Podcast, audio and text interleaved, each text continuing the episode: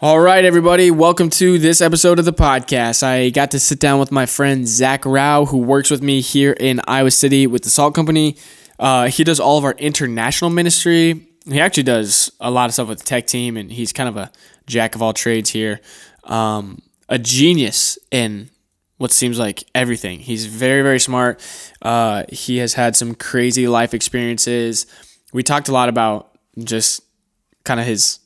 his upbringing and how he got to where he is, and some of the spiritual disciplines that he has employed in his life. Get this. My man used to wake up at 4 a.m. and read his Bible for 4 to 8 hours a day as a college student. So everybody who makes excuses about how you can't read your Bible, wrong. Listen to what Zach says. It's crazy. We talked about what it's like working ministry as a job. And we also talked about him being a Dungeons and Dragons master. Dungeon master, dragon, I don't know. You're going to have to hear it for yourself. So without further ado, here's my friend Zach Rauch.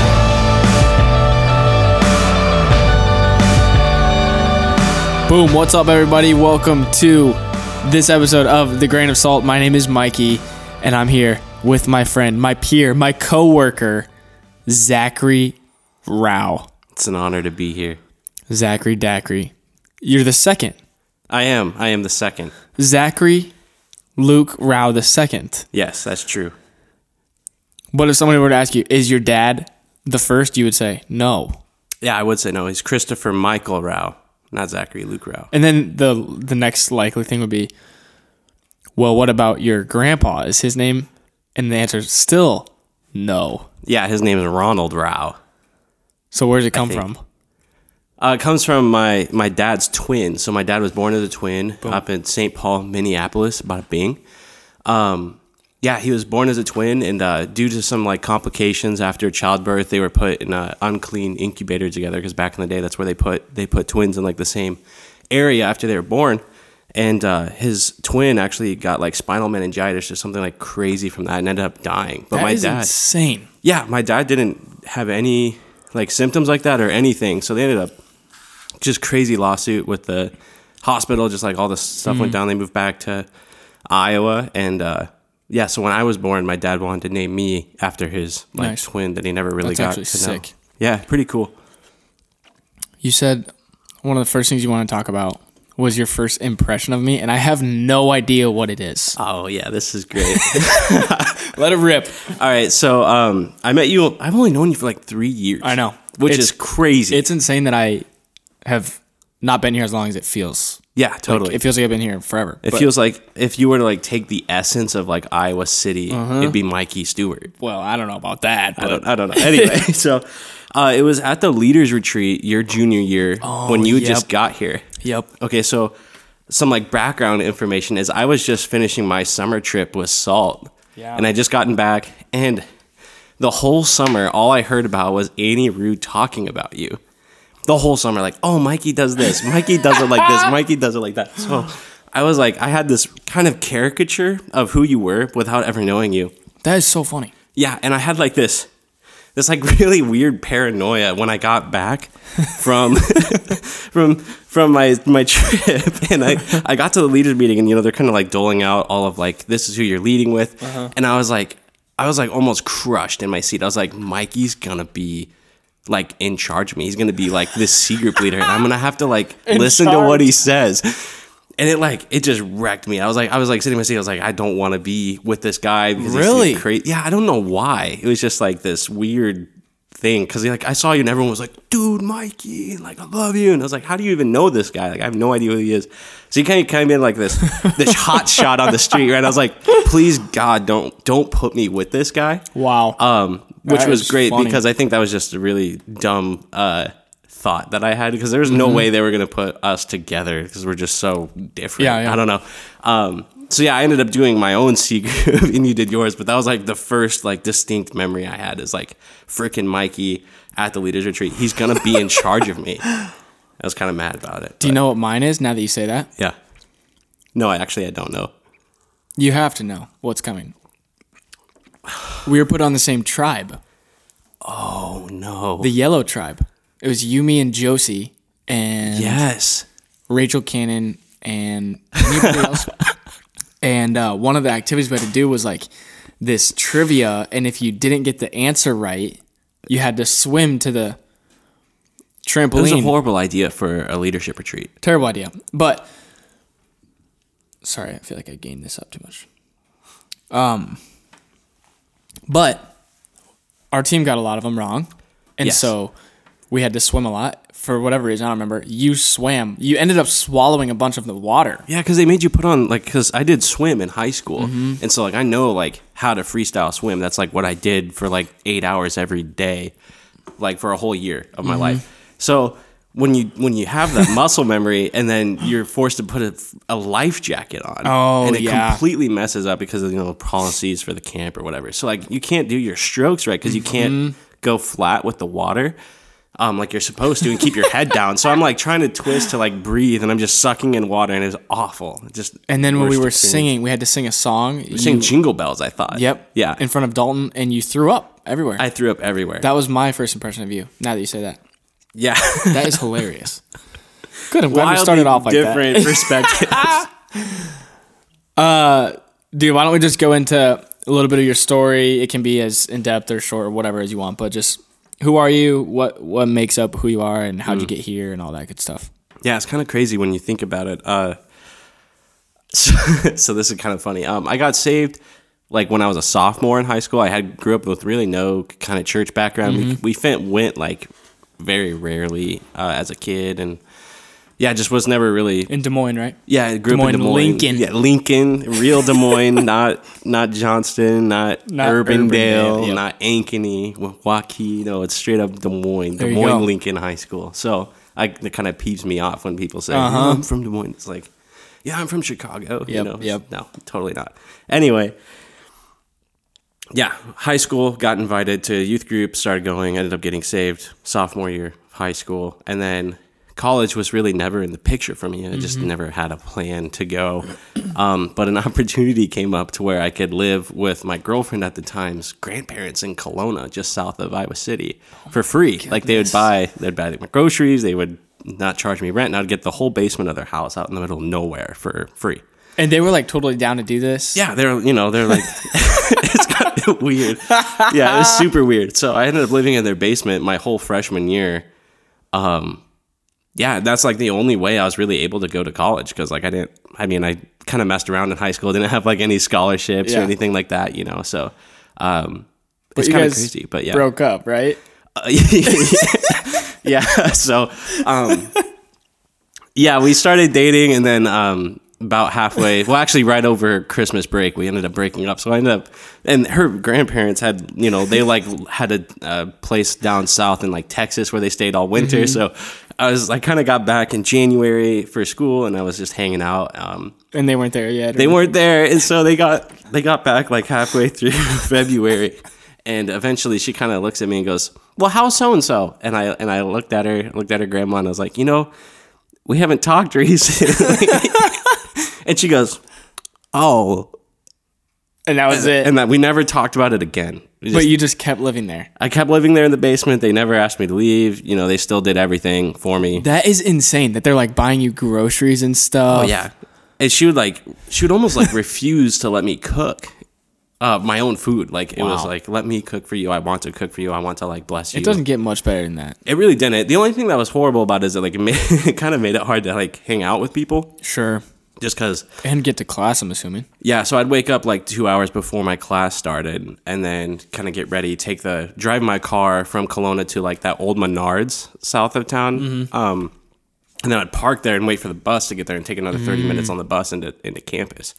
That's crazy. Yeah, so after Salt on Thursdays, my freshman year, I'd have to like sprint to the bus stop, because if I didn't make it in time, I couldn't go home, or unless someone would have to drive me to my car or something like that. So it's pretty. It made it a little bit harder to like get to know people. So I didn't actually get involved like freshman group or anything until like halfway through my freshman year. But yeah, I mean, did that, kind of went through the SALT process, and eventually they were like, "So do you want a job here?" So I was like, "Sure, that's okay." Awesome. Went through the pipeline. The pipeline, yeah. People love saying that. Nice. So then, how does that lead you into your job today? Yeah. So I guess that kind of all stems right back to when I was getting back from my summer trip overseas. I was like meeting you, and I kind of came back and was like, well, like you know, I just had like a great summer sharing the gospel with people that never heard it before, and all this crazy stuff happened. Saw like 8 people get saved the same night. Just like boom, boom, boom, like all back to back. You kind of see like the little lights on their head kind of flickering on, which was sweet. And I came back and I was like, what if that could happen here? Kind of had this idea, toying around with it, talking to David because he was my D group leader at the time. And so started doing like an English corner with international students at the university. And then we turned that into just like hanging out at Shay's house for a while. Nice. On Friday nights, we'd do like dinners with students. Nothing, no Bible studies or anything, just hanging out, get to know them. And then that eventually turned into like family groups that we have today with like Bible studies and hosts and all that good stuff. So, wow. Yeah, so basically my junior year, I was kind of overseeing that. Had 2 family groups, and then we had 3 my senior year. Now we have 4 this year, my first year. Awesome. Out of college, so you started doing that stuff your sophomore year? Started doing like the groundwork of just kind of like laying a foundation for like meeting internationals, yeah. And nobody asked you to do that? You just kind of wanted to? Yeah, I mean, there's a couple of people on staff that were kind of pushing me towards that, like David and in some part James Shelley, when he was on staff, was also a great point of reference for that, just kind of getting me the resources that I needed to kind of get going and stuff. So for sure. Yeah. Nice. Yeah, I think that's kind of like the model of like, if you want a job in ministry, just do the job for like a couple years without getting paid, and then eventually you'll get paid for it. Oh, totally. It's like, man, we should start paying you for that. Yeah, you know, instead of, we don't really make positions here. We just make hires. I don't know. It's weird. Yeah. So what is it? What does your job look like on a day-to-day basis now? Like, what does international ministry at Salt Company in Iowa City look like? Yeah, so I mean, we have 4 family groups, 3 that meet on a Friday, and then 1 that meets on a Monday evenings. And so we basically, my job day to day is just kind of on top of like, you know, helping out with Salt Company and doing stuff like that, just trying to meet international students, taking out IFC leaders to go and meet new people, because that can be kind of a crazy thing to do when you just walk up to someone from all the way across the world and you're like, hey, I want to be your friend. And people are like, are you sure? Yeah. You know, that it's just, it's not normal here. So it's kind of creating that culture, but then like making a weekly Bible study. So like this year we've been going through Romans. So every week, IFC leaders would kind of laugh because the past couple weeks I haven't been super great at sending out that email, but trying to come up with some kind of guide, just like say like, hey, this is kind of how I'm seeing like Romans 6 and like in the context of sharing this with someone that has no idea what any of what Paul's saying. It's like for like the wages of sin is death, but the free gift of God is eternal life in Christ. Like, okay, what does that even mean? Especially for someone that comes from a completely different culture, doesn't have the background. So I kind of have to think through Bible studies, not as like getting to like the nitty gritty of the text, but like, how can I explain this to someone in literally the simplest words in English that I know how to use? Sure. So that requires a lot of thought, and then planning some events and stuff. So like we did a bonfire this semester and plan on doing some more, but we got our big retreat coming up in January. So getting ready for that. Nice. Yeah. Last year we had like 30 or 40 people from Iowa City go. That's crazy. How are you meeting these students? I mean, literally on the street. I mean, the most of the friends that I've made at the old Cap Mall just during lunch. You just walk up to them and you're like, hey, can I sit here? And then and start talking to them? Yeah, they'll say, most of the time they'll say yes, and they're kind of, it's really awkward. Haha, yes, sure, why not? Sometimes they'll say, no, I'm busy, and then they'll go back to looking at their phone or watching League of Legends or something on their phone. Yeah. But yeah, sometimes, like, one of my best friends, his name's Ivan here. He basically, I sat down with him my sophomore year of college and just was like, hey, what's up? My name's Zach. Like your tattoos. They're super sweet. Nice. He's like, oh, thanks. That's awesome. We've been friends ever since. He's been coming to group for the past 3 or 4 years. Or 3 years. Yeah. So that's awesome. Just fun because, it's definitely a weird thing to do to just go up on the street, and ask someone to be your friend, basically, you know, but I'm kind of a weird person, so it doesn't really bother me that much, I guess. Yeah. So where's, like, the passion and the heart and, like, the vision for it come from? I don't know if that makes sense. Like, was there something that you heard that made you think, we need to be doing this? Like, was it a certain stat, or was it just, like, a friend that you had that started this, or what? Where's the desire come from? Yeah, I think it's just always been, and it's kind of weird, too, because I don't have, like, the, like, international missions needs to be like the sole focus of the church. I feel like a lot of people in my position kind of have that stereotype, I guess, and it's not definitely not like over encompassing for everyone, right? But it's just like, oh, there's like the person saying we need to be better at this, you know. And I try not to do that, because there's like, even at Veritas, like there's so many cool things going on, mm-hmm. and like who am I to say like, oh, but we should be doing this, and like granted, you know, there's always room for growth and stuff in that. But the reality is, like, as a church, like, we're doing a lot of the things the right way. And, like, I don't want to diminish that by saying, like, always focusing on, like, what we could be doing better and, like, praising God for what he's already doing in our church. And so, yikes, I almost yanked that whole cord out. That would have been awesome. It would have been sweet. Kind of the passion, I guess, it was, like, all throughout my discipleship kind of as a Christian. So kind of the first family I got to get to know when I became a Christian, my sophomore year, went to India almost every year, every other year, going on prayer treks through the mountains. No way. Yeah, so they'd go for like 2 weeks just up in the mountains, like pray for unreached people groups there and try to make relationships with those people. And so being the family that I was kind of most closely involved with when I first became a Christian, that was pretty molding for me, I guess. It really shaped me to just kind of have a passion for people that just don't know the gospel in general. Mm-hmm. And even just like my story, it's like, man, I was a person that had no knowledge of Jesus until my sophomore year of high school. And like, granted, you could say like, oh, American culture, you have like outlets to learn, but like, how much more effective is it when that person invites you to youth group, or when that person actually shares the gospel with you? Like, sure, I knew like Jesus was a person, but I had no idea what he did for me or like why that was such a big deal until I went. So just kind of making a structure for that to happen for international students in an environment that they can feel comfortable either agreeing or disagreeing with, that was like my main focus and vision for that. And I think I got not necessarily that vision, but kind of the idea of like international ministry in general from, I think, John 3 or 4. I should know that. But it's basically like this guy, Jesus heals the man. He kind of like had like a whole like legion of demons in him is like what it says. And he gets healed by Jesus, and he's like begging Jesus to like, let me follow you. I want to be your disciple, all this stuff. And Jesus says like, no, go back to Decapolis and tell your whole family and everyone that you know what I've done for you. And so like my idea for IFC here is like, what if we get people from China, from Indonesia, from Malaysia, from Africa, from the Middle East, they come here. They hear about what Jesus did for them, and they go back home to their families and tell them about it. Yep. So that's kind of my big idea with it. That's sweet, man. That's really cool. How is working with college or international students different than just like working with regular college students? Because you work with both. Yeah. So like, what are some of the big differences you see? Yeah, they're both way more mature than the other, and way different ways, if that makes sense. Nice. So with the international students, they're very mature in like regards to how they respect authority and how they love their families. Interesting. But on the other hand, like regular college students that we work with on a day-to-day basis is, you know, they're way more independent and can make kind of like their own decisions at a younger age than maybe international students generally do. So it's kind of a weird dynamic for sure.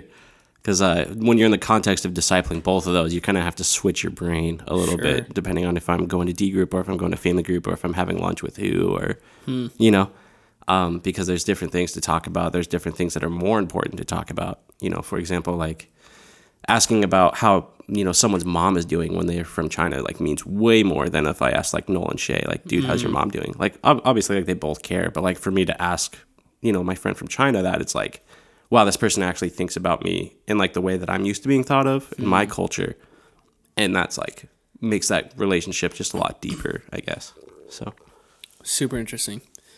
My grandma's full Korean. And so I remember one time, I don't even know if this has anything to like do with what we're talking about, but it just made me think of one time she sat me and my brother down, me and Riley, he's the next oldest. And she's like, I want you guys to listen to me. And I'm like, okay, yeah. She goes, I want one of you to name your firstborn son Kim for me. And I was like, Riley will do it. I'm not naming my firstborn son Kim. But it's just that idea of like family is so important. Oh, totally. To her. And like the way we represent her, she's like so embarrassed by basically the way I look. Like my tattoos, the nose ring, she hates it. Like, she thinks that I'm super embarrassing and like disgraceful. Not actually. She's like actually really proud of me, but she'll say stuff like that all the time. Like, you're a disgrace and like you embarrass me. I'm like, oh, come on, grandma. Like, you know, it's not that big a deal, but to her, it is a big deal because I'm like representing her the way that, but I just like never think like that. So it's, yeah, I'm sure it would appear in a lot of the international ministry you do. You kind of started doing stuff your sophomore year and you got eased into it. This is your first year of full-time ministry. Yeah. What's it been like? It's been weird. Why? Yeah, well, I mean, I got hired in, June, right, is when I officially started. And there's like nothing to do in the summer except think really hard about stuff that I have no idea about what's going on. Like, how do we think about the kickoff? Like, what do we want to do differently this year? Like, how are we going to go about that? It's like, I don't know. So it was like a lot of me just sitting there in meetings. I had no idea why I was even there for like the first couple months. And then like the tidal wave came of like fall semester, and it's like week 6 or 7 in the semester, you're like, oh, like this is what I'm doing on like a day-to-day basis. You know, it's like, I think Drew Stevenson said it pretty accurately to Hamby. It's like you can work anywhere between 20 to 60 hours in a week pretty easily. Yeah.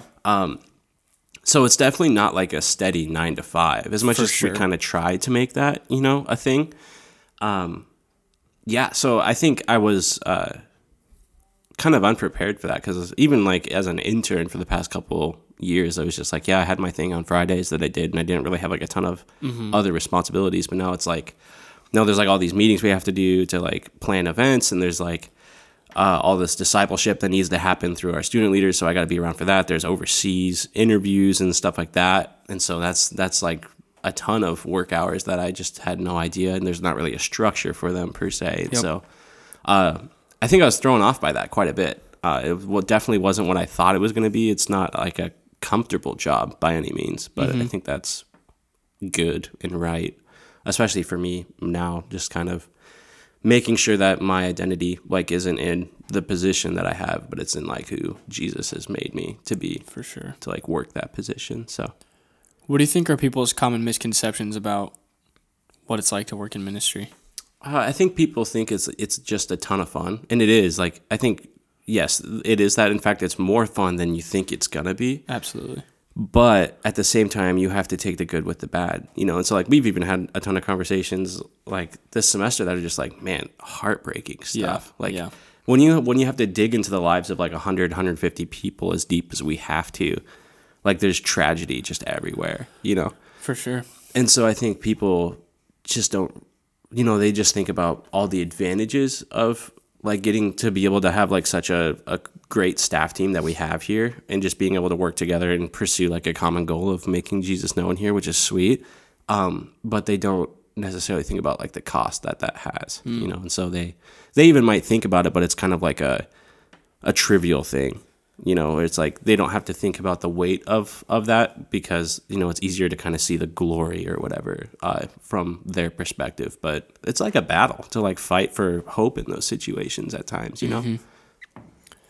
Yeah. When Ryan was kind of prepping me on like what my first year of ministry was going to be like, what it made me think of was the way that I think about a CrossFit workout. Like I knew you were going to say a CrossFit reference somewhere. The workouts are always posted beforehand, and I can look at it and know, well, I think this is going to feel like this, and I'll probably do this in 2 sets or whatever and have this plan. But it always ends up feeling way worse than I anticipated to. Sure. Like, it's way harder than I think it's going to be, always. So now second year, I mean, I don't know if I would say that was totally how I was my first year, like... Yeah, I mean, it's hard, but any job's hard. Yeah. And, you know, like you said, the good with the bad. So, but the second year, I have a more accurate, I think, understanding of how exactly it's going to feel. Like, I know when overseas interviews come around this time, I know how it's going to feel because I did it once, you know, or like... But now you're doing it with like half the staff team that you did the year before. I know. But this year, like, this Christmas break right now, I'm enjoying this way more because I remember what it was like last year. Like, this is probably one of the slowest times of the year, which is great because there's not too many slow times. Yeah. And so now I'm like enjoying it even more. And so, yeah, I'm having a blast though, man.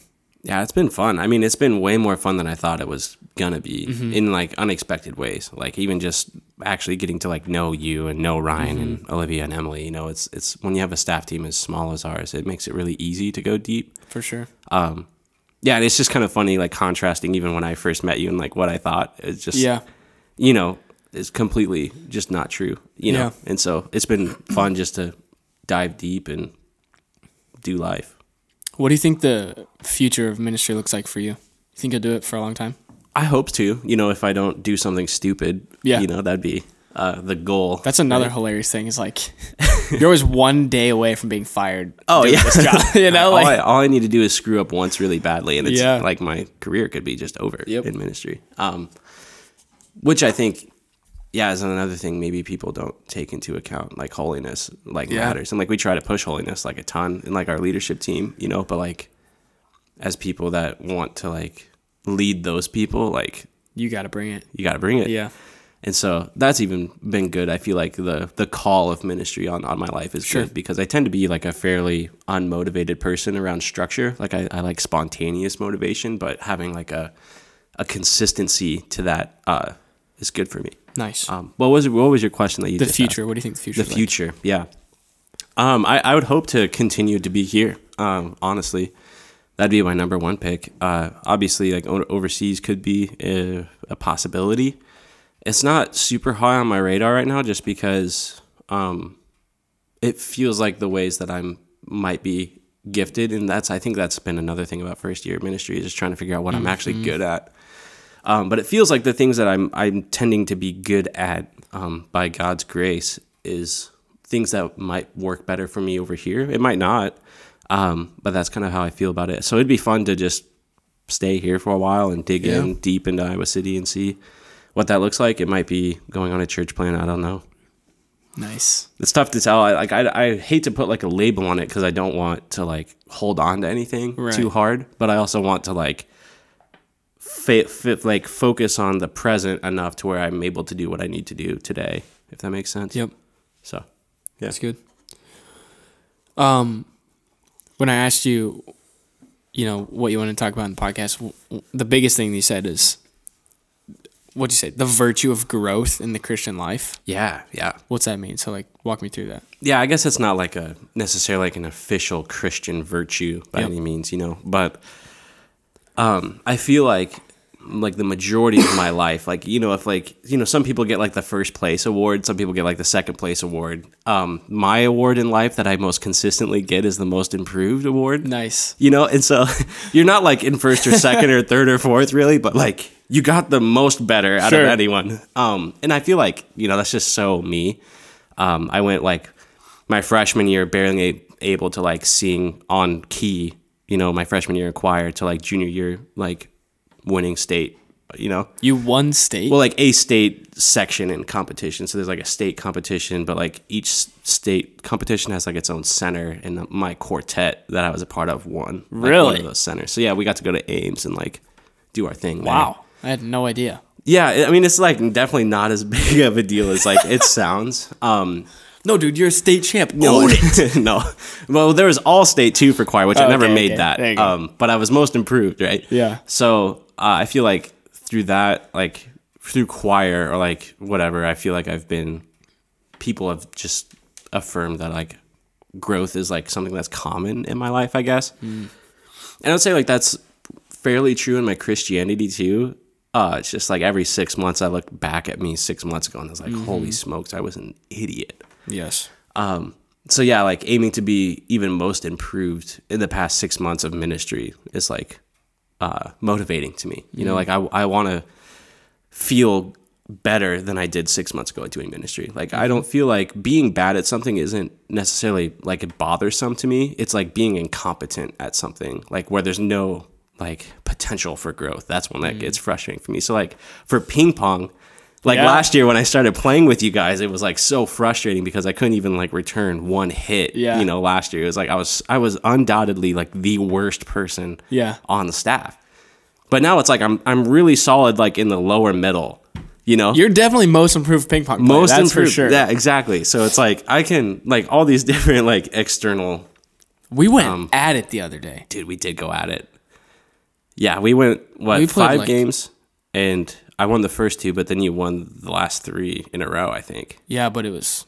Each one was close. Bloody. Yeah, it was very bloody. It was bloody. We had like triple, quadruple overtime. Yeah, that was great. It was messy. But like last year, it was like, oh, it was a wash every time. It was like, oh, 11 Mikey every game. Well, Drake was probably worse than you. I hope he listens to this and hears that he was the worst ping pong player. No. Not actually. No, Drake wiped the floor with me too. I love giving him a hard time. Well, he deserves it. Yeah. Who is Drake anyway? I don't even know. Yeah. So what's like... a way you've seen growth, like you said, in just like your Christian walk.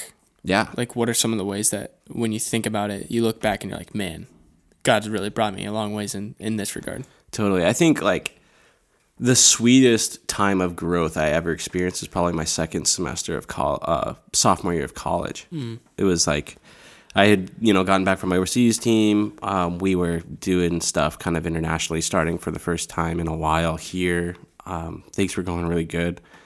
I was working at Cheddar's full-time the semester before, and I was doing full-time school, and that just was awful with, like, leadership and all that stuff, too. So I dropped a whole bunch of hours from Cheddar's just so I could make just enough money to pay, like, all my bills on the month, But what I started doing that semester, and I mainly started doing this because David was like, you have to preach, like, a 10-minute sermon at some point this semester, so you got to be ready for it.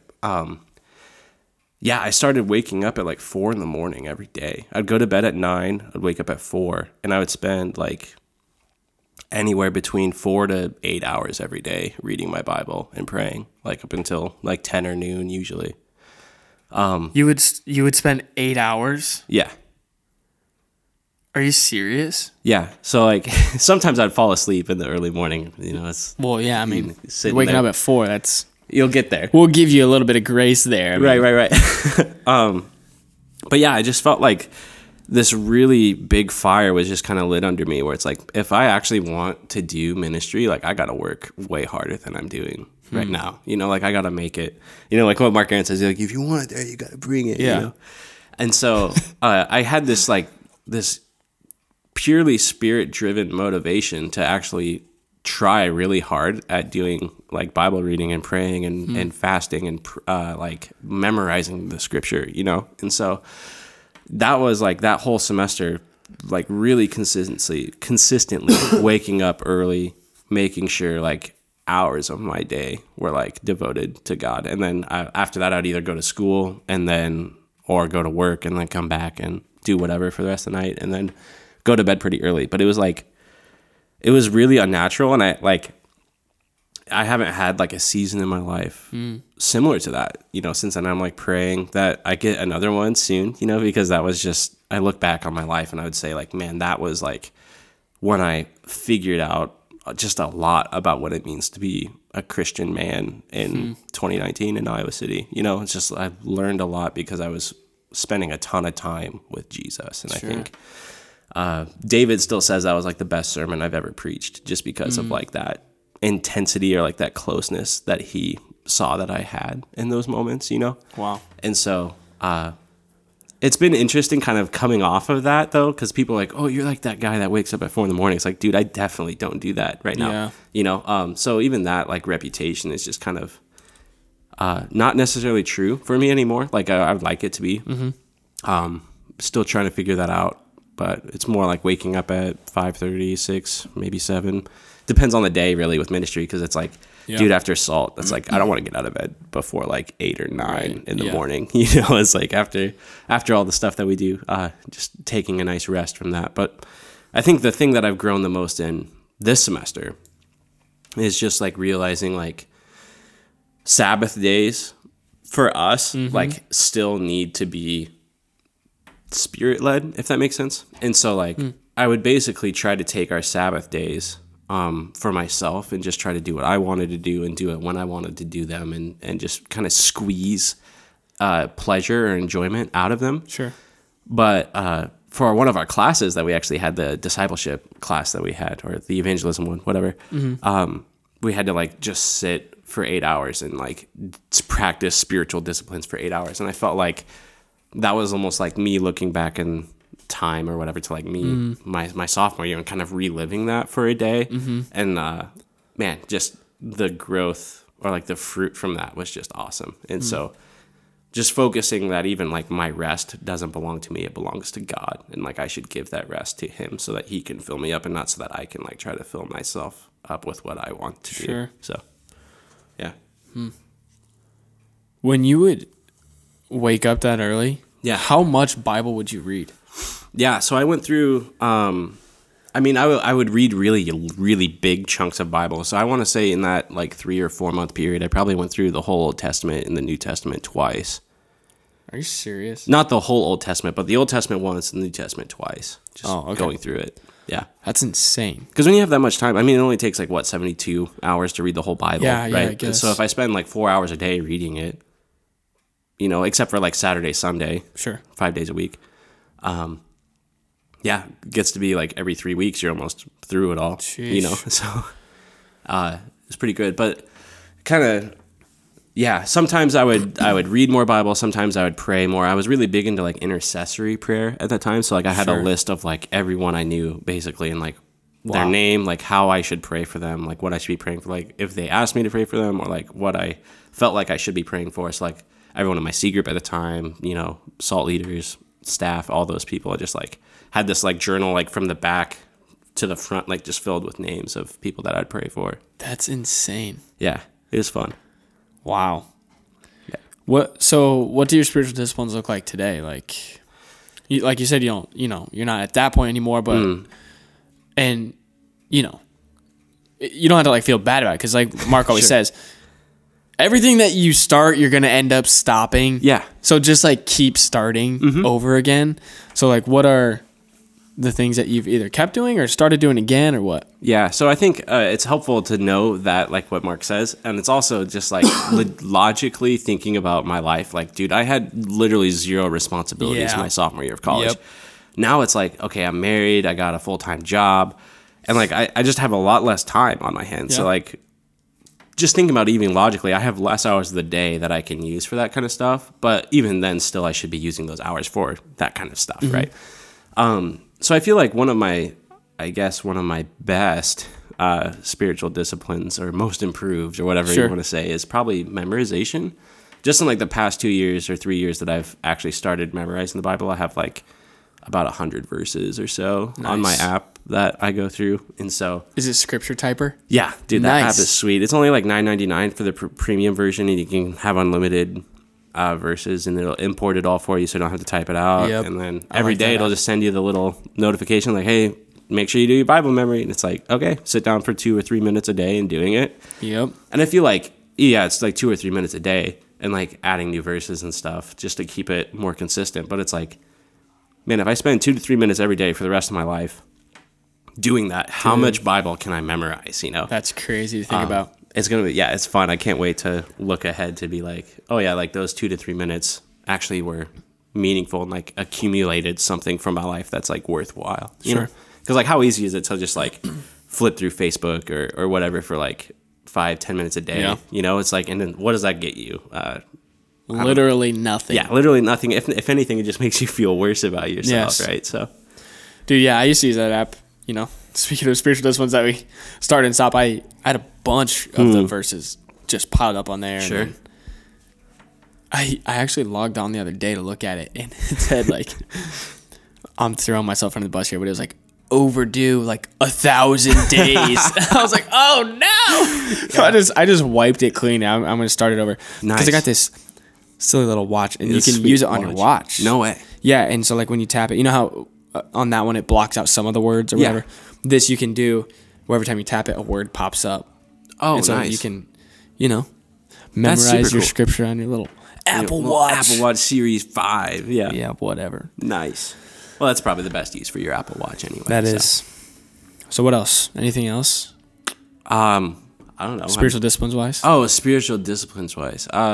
Yeah, Bible memory is fun. I like it. It's great. I just think writing the words of God on your heart and your mind is a worthwhile endeavor. But I guess, like, contrasting that, you know, bringing me down a bit, the one that I've probably been the worst at is prayer, ironically, you know, since that time. Yeah.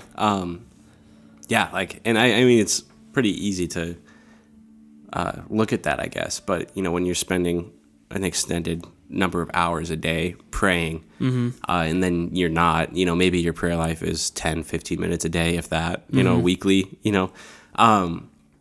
It definitely isn't ideal, right? Sure. You know, it's wanting that closeness with God. So I feel like I've just even been relearning how to pray, you know, trying to grow in that. Dude, you got to teach yourself over and over. Yeah, prayer's crazy. We love forgetting the good things in life, I think. Dude, we forget how to pray so often. It's easy. Yeah, it's easy to forget. It really is. I wonder if people can hear Dalton right now. I don't know. He's rehearsing for our night of worship tomorrow night. The big night of worship, yeah.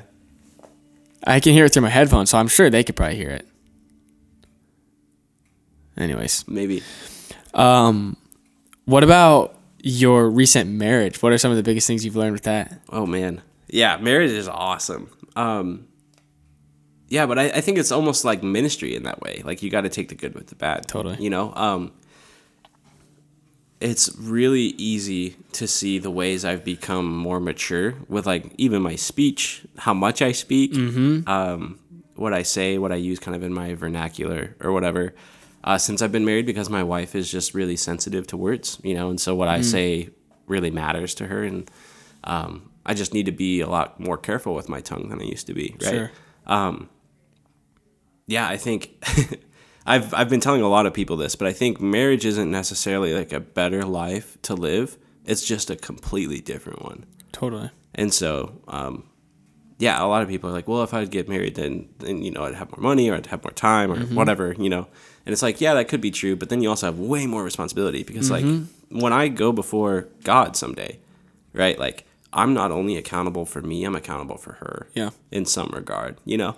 And so, being someone that like what Paul's saying, like, I can't just think about, you know, sophomore me with no responsibility. Like, what does God want from me, like, every day? Now it's like, okay, what does my job require of me? What does my wife require of me today? Do I need to go buy the groceries? You know, which I don't really ever do anyway. But, you know, there's just, like, does the apartment need cleaned? Are we having people over? How do I get ready for that? Do I cook dinner tonight before she gets home? All this stuff that, like, dude, like, when I lived with just a bunch of bros last year, it's like, I could live my life at my time during and go wherever I wanted, and I didn't have to tell anyone anything. Now it's like, oh, shoot, like, I'm definitely not my own person. Like, we weren't, ever since we became Christians, right? Like, we belong to God. But, like, in a very visceral way, I feel like, oh, I'm totally not my own person. So even though, like, my wife is awesome, Shay, you know. Hi, Shay. Hi, Shay. Yeah, she's great. And I feel like of all the people that I know, for me, she's probably the easiest person to be married to, just because she's really good at putting up with my crap. Yeah. You know, and so I could just imagine, man, if I didn't marry someone that was, like, as temperate or, like, as mild-mannered as she was, like, how much more difficult it would be. Yeah, that's good. You learn quick. Real quick. You have to learn quick, otherwise it doesn't go well. Also, it's getting super dark in here. It is. It's, you know, that Iowa sunset. Forgot to turn on the lights before we started, and now the sun's setting. It's getting dark. So as we're getting close to wrapping up here, what are some of your favorite books, maybe most influential, easiest to read? Yeah. I've always been a big Tolkien nerd. I mean... Yeah, Jolkin, Tolkien. You know how many people... message me about that still. They're like, are you serious? You thought it was that? I messaged you like last week about it, I'm pretty sure. Oh, yeah. Yeah. So everybody thinks that's so funny. Yeah, I think... I was genuinely duped. You got. I got. Yeah, you did. But yeah, big Tolkien guy, and like Shay's mom for Christmas or my birthday or one of the two, because they're close together, got me like an encyclopedia of like... his whole Middle Earth and like where he drew inspiration from like other mythologies there to like make his world and stuff. So big Tolkien guy. So like Lord of the Rings is great. Silmarillion, awesome book. Those aren't like necessarily super practical, like, excuse me, Christian books or whatever that you should read if you want to become more godly or whatever. Yeah.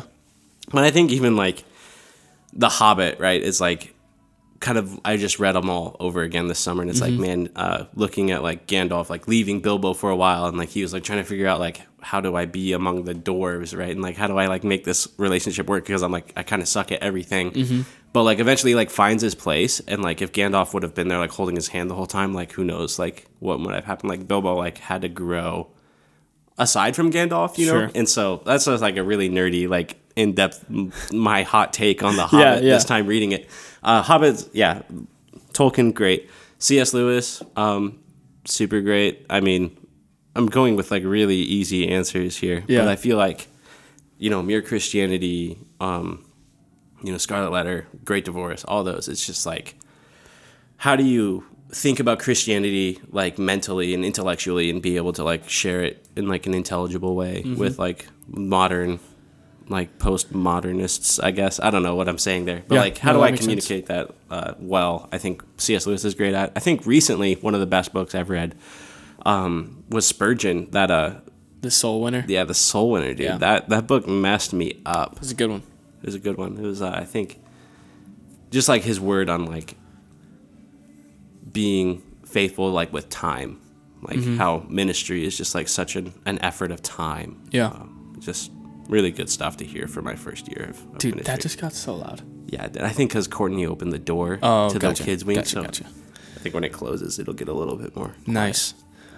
The last thing I want to talk to you about, is that you are a what do you call it? Dungeon master. A dungeon master. Yeah. I was hanging out with you. We got Hardee's the other day. Yes. And I was learning for the first time what a dungeon master is. I'm still so confused, but so what? For Dungeons and Dragons, you just like make a story and then people enter into the story with you and you guide them on a journey. Is that right? Sure. So it's kind of, yeah, basically like, okay, so for those of you that don't know, we're talking about Dungeons and Dragons, which is a tabletop game that you can play with other people. And it's, you like make a character and you play as them. But not me, because I'm the dungeon master, right? And so you're like kind of the omnipresent, a bit narrator. Yeah, so okay. I'm basically like the person that gives everyone else kind of rails to run on in the game. So for example, like let's say someone's in a field, like the group or the party is what the term is, like is in a field. So that it's like, you know, however many people are around the table that aren't me are kind of in this field and they're like, what do I see? And I'll be like, okay, like make a perception check, right? So they like roll a dice, and based on like their dice roll, I'll like tell them what they see. So like they might see like, oh, there's like a band of like goblins that are going to come and eat you or whatever. Uh-huh. Or like there's someone crying for help in the forest. You should go help them or things like that. So I kind of like basically like create a world around them to do like what they want to do. And so they're just asking you questions basically. That's how they keep progressing and stuff. Pretty much. Yeah. So or like, do they tell you like we're walking forward? Yeah, totally. Okay. So like, they'll be like, okay, we're on the path. I'm like, great. You're on the path. It's like a pretty well-worn path. You know, you can see lots of marks from past trade happening there.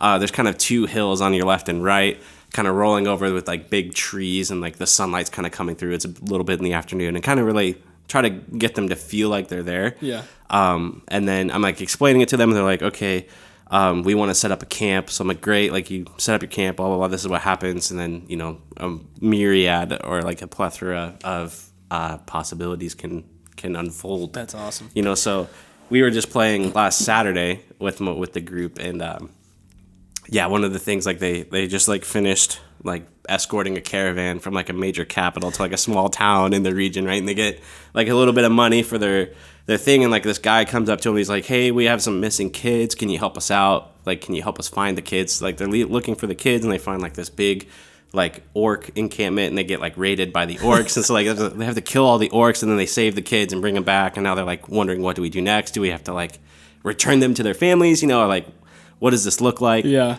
And so it's just kind of like this really, I mean, it's kind of weird. Yeah, totally. Yeah. But it's like this really kind of creative thing. And like, it's pretty interesting because like my dad had like, he really liked the game back in like the 80s. But like during the 80s, there was like this big kind of demonization of the game. Sure. Just kind of like occult stuff. And, you know, like people didn't know much about it. And so like they feared it. But it's like, I don't know. Like, for me, it was like a really good opportunity to hang out with people that didn't know Jesus and like make a relationship with them. And so that's kind of why I got into it, just to like hang out with the guys in my C group more my sophomore year, my sister. Nice. Yeah, just trying to make relationships with those people and, you know, get them involved in like a community that means something, I guess. Yeah. So it's fun to kind of, I haven't really played or anything since my sophomore year even.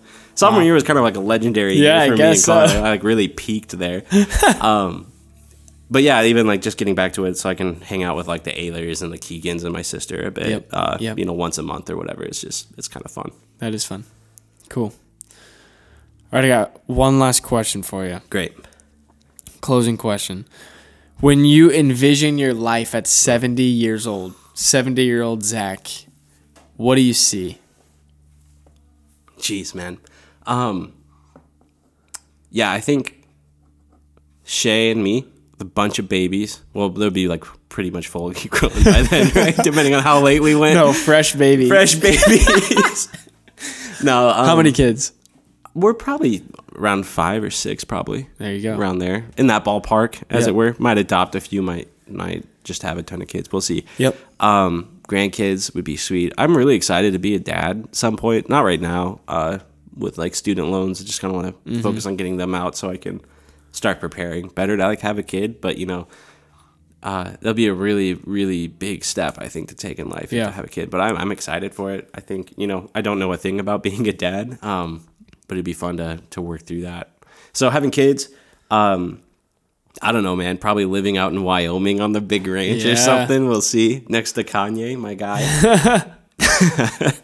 I don't know. It's there's a lot of possibilities out there, and so I mean, I could be living internationally. I could be right here in Iowa City. It could be on the East Coast. Who knows? Nice. But I'm just excited to kind of get to that point where I'm like really old and can just look back more, because I feel like one of the best parts about getting older is like you can look farther back into your life of like God being faithful to you. Yeah. So like I can look back, you know, when I was 8 years old and even how like God was ordaining things to happen in my life so that one day I would meet him. Right. Mm-hmm. But being able to do that for, you know, 23 years now for me has been great. But then, you know, being able to do that for like 70, oh man, like that's going to be so fun. That would be sweet. Or I could just like die tomorrow. Yeah, that's true. Not make it there. You could be in heaven. I could be either waiting to go there for a long time or not. Yeah. So either way is fine with me. Nice, dude. If somebody wanted to get a hold of you, how could they do that? You can hit me up at my email, I guess. What's your email? ZacharyRow7@gmail.com. So that's ZACHARY7@gmail.com. Nice. Any last words or anything? No, man, this was fun. Dude, it was a blast. Thanks so much for hanging out and coming on. I think a lot of people are going to enjoy this one. So Sweet. Thanks, folks. See ya.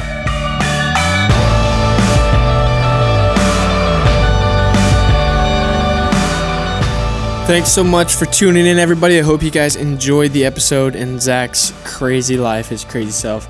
Introduce yourself to him at church. Hit him up on his email, whatever. Get to know him. I don't think I have anything else for you guys. Merry Christmas, everybody. Happy New Year's. We'll see you around. Peace out.